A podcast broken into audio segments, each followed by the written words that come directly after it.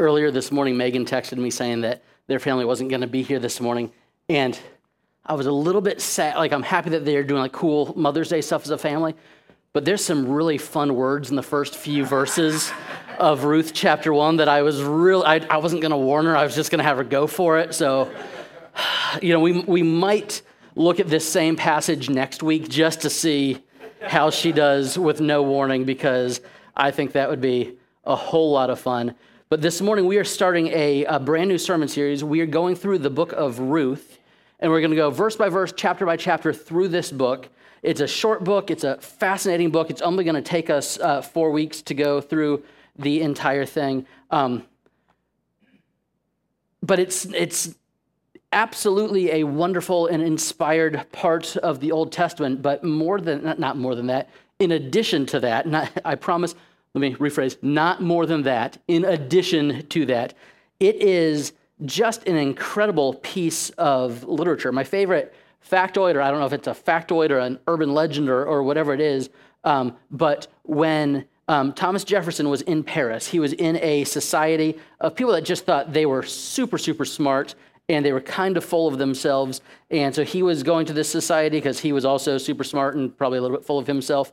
Um, I don't know much about Thomas Jefferson aside from what I've seen in Hamilton, but I'm assuming that that was very close to his actual persona. And so he went to this society in Paris full of all these intellectual elites, and they declared that they had no need for the scripture, they had no need for religion. They were too advanced of a society to have any need for that. And one of the things that they would do in this muckety muck first class society is they would bring in great pieces of literature and read them and discuss them together. And so Jefferson, because he was a prankster, um, he volunteered to read a short story.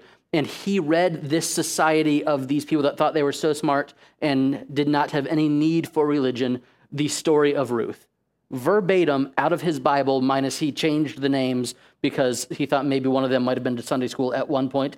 And they bloviated for hours and hours on how it was the most brilliant short story ever written. And they thanked him so much for this wonderful piece of literature. And then he laughed at them and told them where it came from.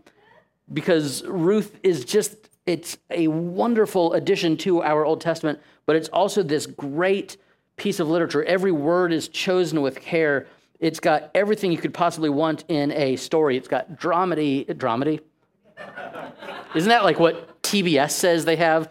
Uh, uh, it's got drama, it's got comedy, it's got tragedy. I, I can't read. Drama, tragedy. My notes, I need to raise the font size apparently. But it's got pain, it's got redemption, it's got loyalty, it's got romance. It is a beautiful story but it's more than a love story. It is a story within a story. At the very beginning of the book, one of the, the notes in the study Bible that I was using this week says, The theological message of the book of Ruth may be summarized as follows God cares for needy people like Naomi and Ruth. He is their ally in a chaotic world. That is the story of Ruth. The story of Ruth is that in a world that is full of chaos, we have a God who is an ally. One caveat um, Ruth was written to be read in a single setting. Um, all four chapters, and since you probably don't want to listen to me preach for two hours and I only prepared chapters one sermon, um, we're not going to do the whole thing in one setting. So I'm going to encourage you to um, take some time over the next few weeks, dive in to this, but also make sure that you're here because if you miss one of the chapters, it's going to give you an incomplete picture of Ruth. And then one resource I would like to recommend. This is uh, Carolyn James. It's called The Gospel of Ruth, and it is absolutely brilliant. I think it's like eight bucks on Amazon right now. I promise you want it. It is the best piece on Ruth that I've ever read, and I think you should pick it up. So I'm going to pray, and then we are going to dive into Ruth chapter one and begin to see how God cares for needy people. Lord, would you bless us now as we look at your word? God, I pray that you would cause us to use this text as a mirror, like James tells us to in his epistle. God, to, that we would use your word to show us things that we need to change and show us things that we need to alter about ourselves. But also, God, I pray that as we read this text, as we look at this fairly familiar account, that you would show us things about yourself that we have not known before. God, I pray that you would use your word to shape us and mold us into the disciples that you have called us to be. That we would be more loving, more gracious, more peaceful, more patient as a result of spending time in your word. God, bless us now, and it's in Jesus' name we pray. Amen. As I was uh, reading and reading and studying this week, getting ready for this series, one thing kept jumping out at me. Uh, before Easter, we spent about two months going through the life of Samuel. We started in 1 Samuel, and we just we looked at all these different accounts from Samuel's life.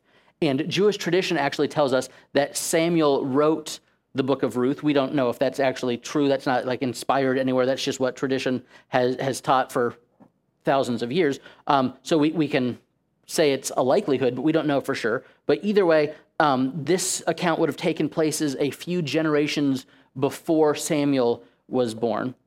But Samuel begins with the story of a mother who is praying. Samuel begins with the story of a mother who is not willing or ready to give up.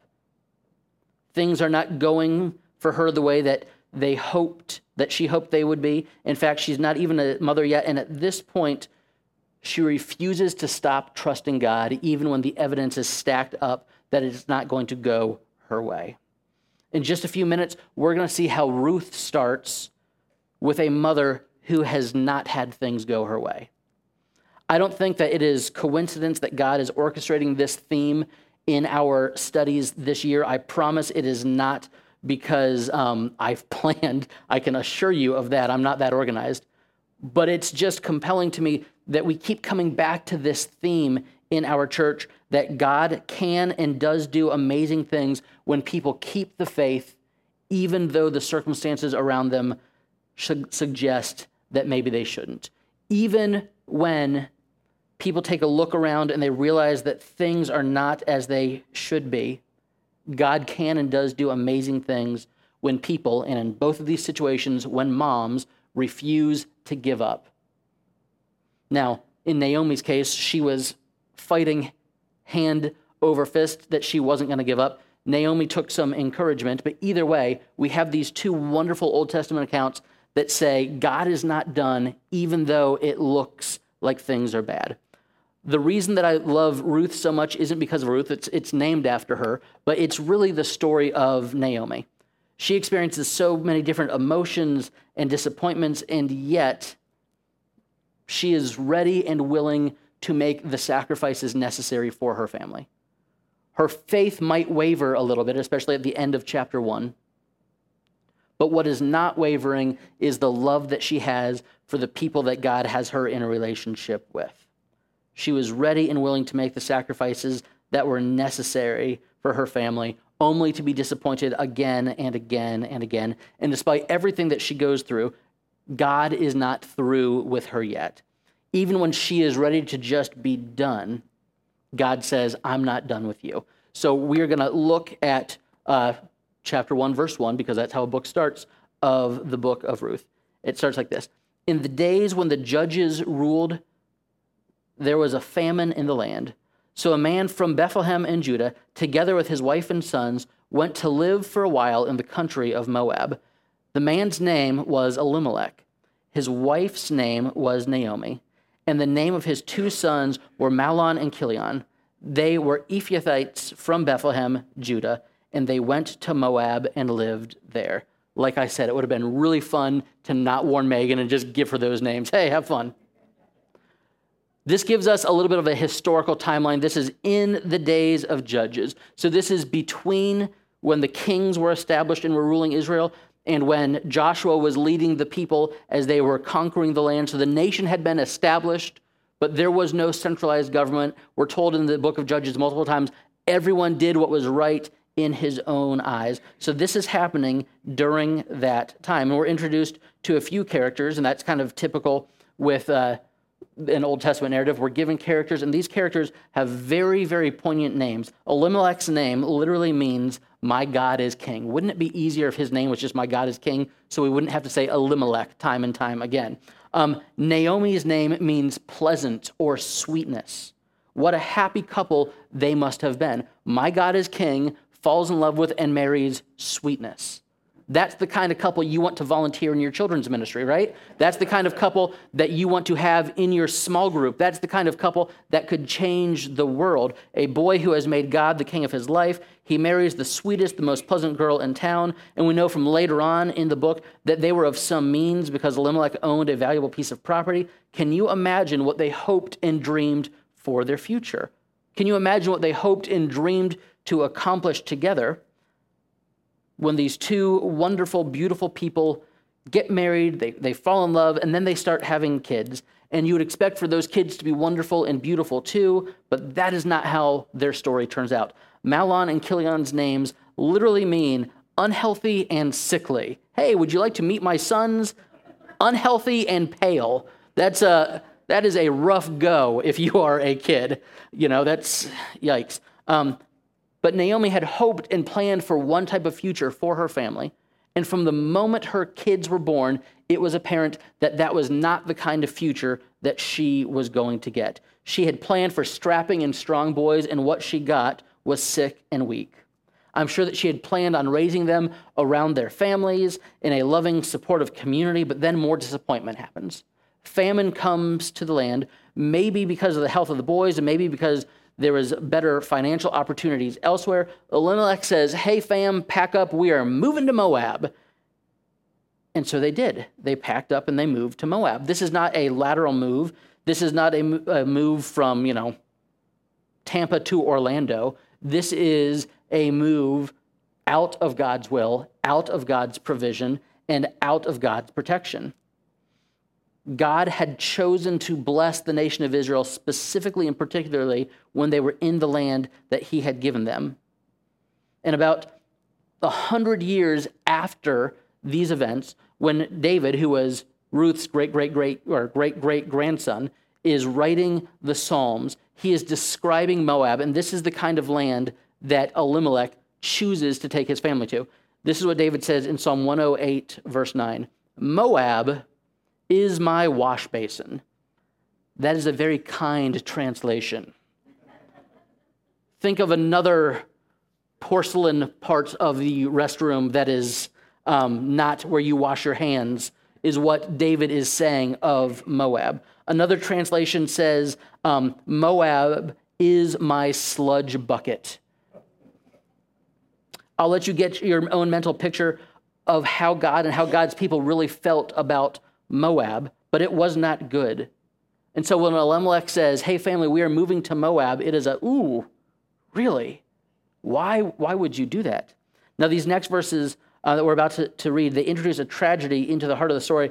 And this is a literary technique that is used, well, for millennia. But the author, at the very beginning of this story, probably Samuel, he is going out of his way to say, I want you to realize that there is tension from the very beginning of this account. All these words are chosen careful, carefully. We don't get any details about what went on. We are just told that something tragic takes place. The story gets real heavy, real hard, real fast. Verse 3 says Now Elimelech, Naomi's husband, died, and she was left with her two sons. They married Moabite women, one named Orpah and the other Ruth. After they had lived there about 10 years, both Mahlon and Chilion also died, and Naomi was left without her two sons and her husband. Heartbreak one Elimelech dies.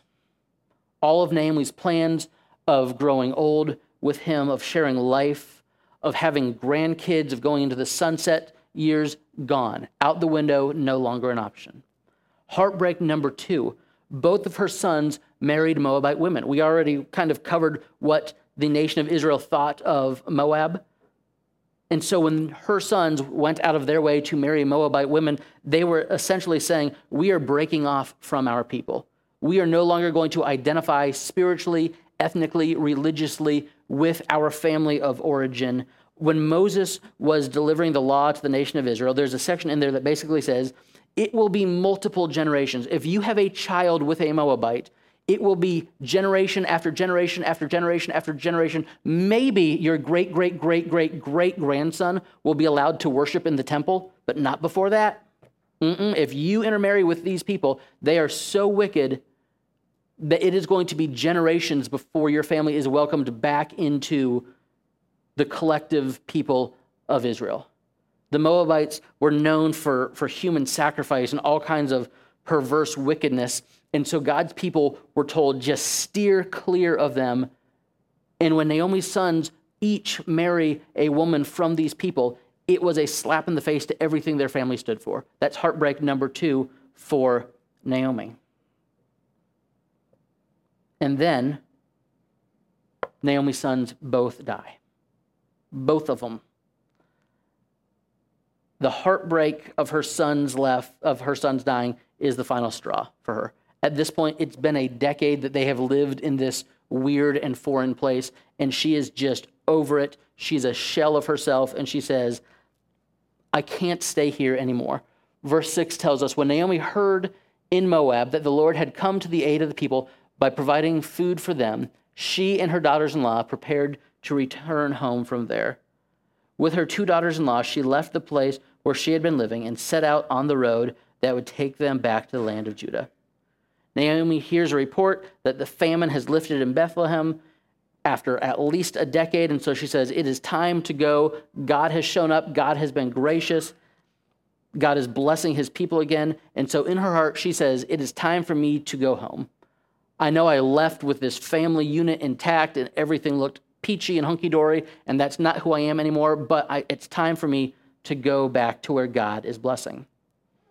Listen to what Naomi says to her daughters in law here in this passage. Keep on, this is the first dialogue we get in the book, and that is spectacular because dialogue makes up 53% of the book of Ruth. Most of the book is just conversations that people are having, and yet no one has said a word here until we get to verse 8. So pay close attention to the words that are used because this profound conversation is about to take place. But here we have Naomi who is with her daughters in law. They have dealt collectively with death. They have left, they have dealt with childlessness because there's no grandkids to speak of here in this situation. Hopelessness has sunk in, and yet no one has said a word until we get to verse 8, and then we have this. Then Naomi said to her, to her two daughters in law, Go back, each of you, to your mother's home. May the Lord show you kindness as you, as you have shown kindness to your dead husbands and to me. May the Lord grant that each of you will find rest in the home of another husband. Then she kissed them goodbye, and they wept aloud and said to her, We will go back with you to your people. This is a huge testament to the kind of person Naomi must have been. Because remember, the Moabites know what the Israelites thought of them. And they're saying, No, no, sign us up. We want to go to be around those people that think that of us because we want to be with you. This isn't just a goodbye, see you later. This is a group of women who have been through horrible things together. Ruth and Orpah have left their own people and married Israelite men just as much as uh, Naomi's sons had left their people to marry them. They are now set apart from the Moabites. They have abandoned their national identity. Both of them have lived for years hoping for and wanting children, only to now see their husbands die. And these three women have lived, struggled, cried, and mourned together for years. And Naomi turns to bless them and free them from the responsibility that they felt to her and say, Look, you don't owe me anything. You don't need to stay with me. You deserve better. Go home. Go back to your family. Remember, this is a society where a dowry had been paid. It was Naomi's responsibility to take care of these women, and it was these women's responsibility to take care of Naomi. And Naomi is saying to them, You can do better than to spend your remaining years with me, waiting for me to die. It is time for you to go on and start a new life. And they love her so much that they would not start over without her, but she eventually convinces one of them. Naomi said to them, Return home, my daughters. Why would you come with me? Am I going to have sons anymore who could become your husbands? Because again, in that society, those women belong to Naomi and her family. The only people that they are allowed to marry are family members of Naomi, which will come into play in a big way here in a couple of chapters. But Naomi is saying, Look around. I'm not about to remarry. Are you going to, if I got married tomorrow and was able to have children right away, um, do you want to wait 20, 25 years until one of them can marry you? No, go about your life. Go. So she says to them, Return home. I am too old to have another husband. Even if I thought there was still hope for me, even if I had a husband tonight and then gave birth to sons, would you wait until they grew up? Would you remain unmarried for them? No, my daughters. It is more bitter for me than for you. Remember, Naomi's name means sweetness, and we have bitterness as a main theme in this book. She says, It is more bitter. People call me sweet, but now I am bitter. My life is more bitter than it is sweet. She says, It is more bitter for me than it is for you, because the Lord's hand has turned against me. This, at this, they wept aloud. Then Orpah kissed her mother in law goodbye, but Ruth clung to her. Ruth remained and said, I'm going to stay. Even though I know what I've signed up for, even though I know what staying with you means, I, I'm going to stay. Naomi convinces Orpah, and verse 15 says that Ruth clung to her. This idea of clinging, this word is the same word that is used um, back in Genesis. When Adam looks at Eve for the very first time and says, Hey, hey, God, I get it. I get your point now of, of all of this. And Adam says, For this purpose, a man will leave his father and mother and cleave to his wife. That is the same word that we have here for Ruth cleaving on to Naomi. She is not letting go, she is committing. Naomi says, God has forgotten her. Naomi thought, says, Hey, I am forgotten, I am abandoned, in verse 13. Even though she has Ruth as her protector, she feels forgotten, she feels abandoned, because sometimes in the midst of tragedy, we miss the provision that God has given us in the form of the people who have loved us and stuck by us. These women are weeping, they are distraught. And Naomi says, Please just go. It will be better for you if you go. When Orpah leaves, she says, Look, said Naomi, your sister in law is going back to her people and her gods, go back with her. And when Naomi says this, the stage is now set for some of the most legendary words, like one of the most powerful commitments that we find anywhere in the Bible. About once a year, um, I, I do a wedding, and a couple will be, you know, exchanging their own vows, and someone will pull out this passage and include it in their vows. And I'm like, pastor, like they're going to watch this video for the rest of their lives, and I'm always like, this is this is not like a romantic vow that you're making. This is like something that someone says to their mother in law who they love very much. Now, I love my mother in law very, very much. I have never made a vow to her. That would, uh, that's not the kind of relationship that we have. And yet, when Ruth looks at Naomi, she says, This is how serious I am. But Ruth replied, Don't urge me to leave you or to turn my back on you. Where you go, I will go. Where you stay, I will stay. Chris Tomlin's like, that's a good idea. I'm going to steal that one. Um, your people will be my people. Your God will be my God. Where you die, I will die. And there I will be buried. May the Lord deal with me, be it ever so severely, if even death separates you and me. When Naomi realized Ruth was determined to go with her, she stopped urging her. It is difficult to put this declaration in perspective for us. But you need to remember that Ruth was a Moabite. It would mean that she would not only be seen as a foreigner if she went with Naomi, but she would be seen as a potential enemy as she went with Naomi. She would not just be thought of as different, but should be thought of as less than and almost a barbarian for the rest of her life. And in a single moment, Ruth says, No, no, no. I'm not going to be a Moabite anymore.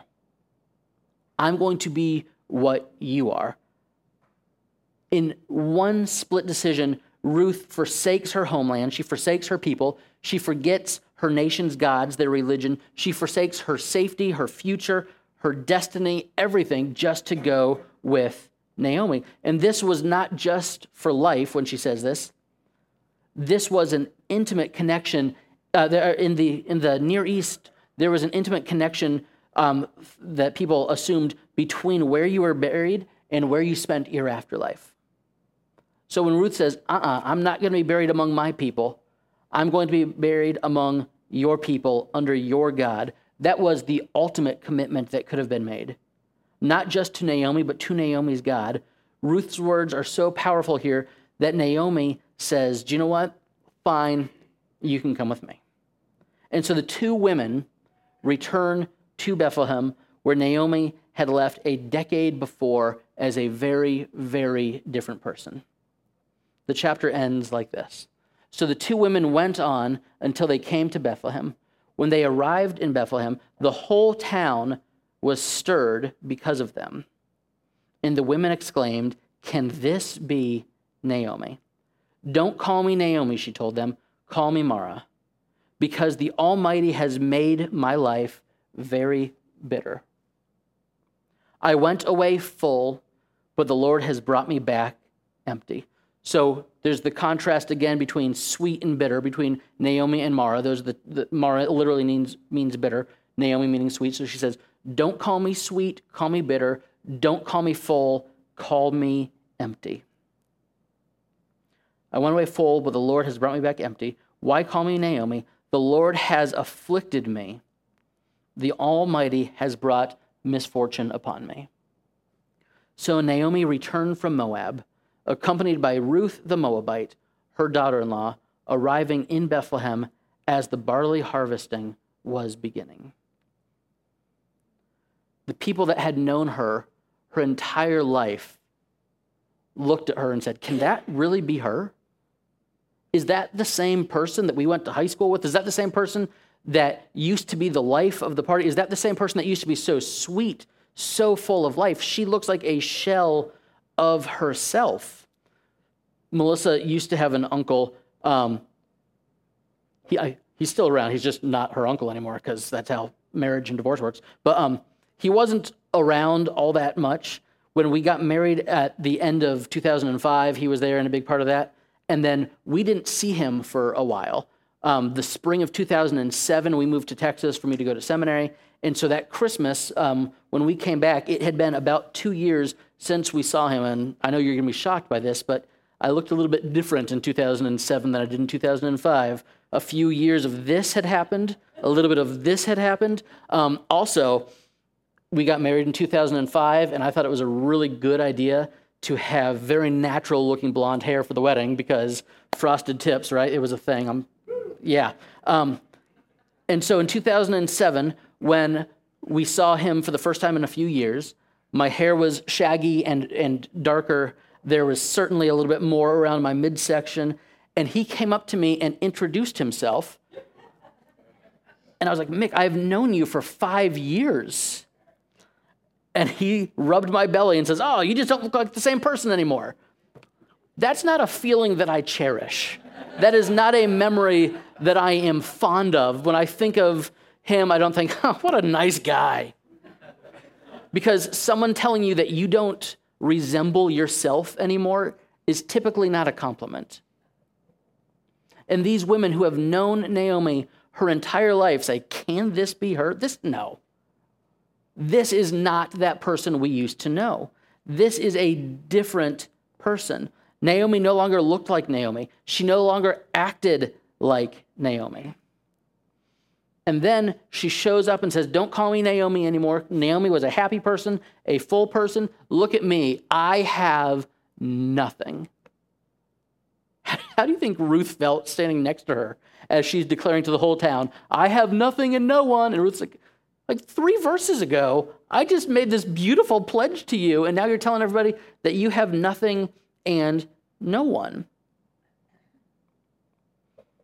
If Ruth's virtue is faith, Naomi's virtue is honesty. What I love about Naomi is that she runs to God's people and she tells them, Here is where I'm at. This is her public declaration, and she is inviting others into her story. And she says, Here's where I'm at. I left sweet and full, and I came back bitter and empty. She had been through so much that she didn't even want to use her name anymore. She was bitter, and yet God was not done with her. None of Naomi's plans had worked out, but God's plan for Naomi was just getting started. Notice the chapter ends by saying Ruth the Moabite had returned from the country of Moab. The author didn't have to put it in there, but twice he goes out of his way to emphasize that this is a Moabite woman who finds herself in the middle of a strange land for what can only become a, a very surprising purpose. And then he says, the barley harvest is beginning. Something is about to happen. A change is about to take place. In the midst of this brokenness, in the midst of this emptiness, there is this little spark of hope. The famine is gone. God's providential hand of kindness and blessing had arrived, and a whole new season is happening in Bethlehem. And maybe it's a whole new season in the life of Naomi and Ruth. It's a beautiful story, and this is chapter one. So, again, you want to be here for the next several. But one thing I can't help to notice when I look at this chapter, and it's not written in the text, this is just me pulling this out, so it might be wrong, but something that seems glaring to me. Naomi experienced most of her heartbreak and disappointment when she was in Moab. When she left for Moab, she was full and sweet, but when she came back, she was empty and bitter. And once she was back home where she was supposed to be, that's when God began to show up. We get this hint of hope once she was where she was supposed to be. Hope that maybe she'll begin to experience the fullness and the sweetness that she had desired for so long. This is one of the themes we see all throughout Scripture. The entire human race goes away from God, and this great plan of salvation is to bring them back to where they are supposed to be. It's what we see here in Ruth chapter 1, but we see it throughout Scripture. Abraham goes to Egypt, and things do not go the way he wanted them to go while he was in Egypt, and then he comes back. Jacob flees to Aram, and things do not go well, but then he comes back to where God wanted him to be.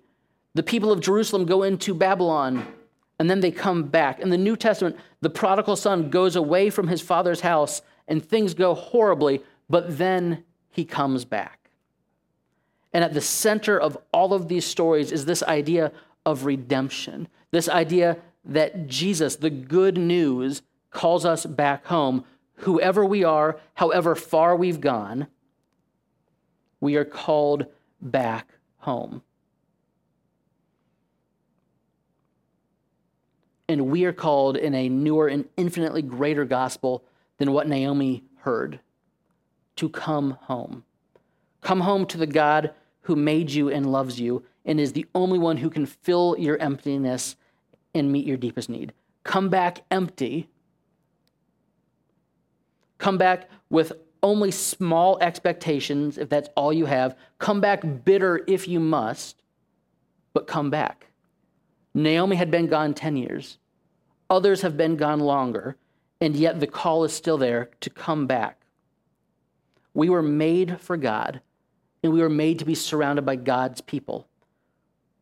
Our place of wholeness begins when we realize that God wants us to be in relationship with Him and surrounded by His people.